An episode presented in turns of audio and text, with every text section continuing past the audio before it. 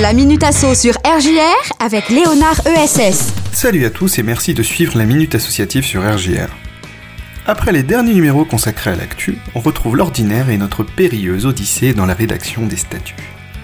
Aujourd'hui, on aborde la question de la gouvernance et plus particulièrement celle du conseil d'administration.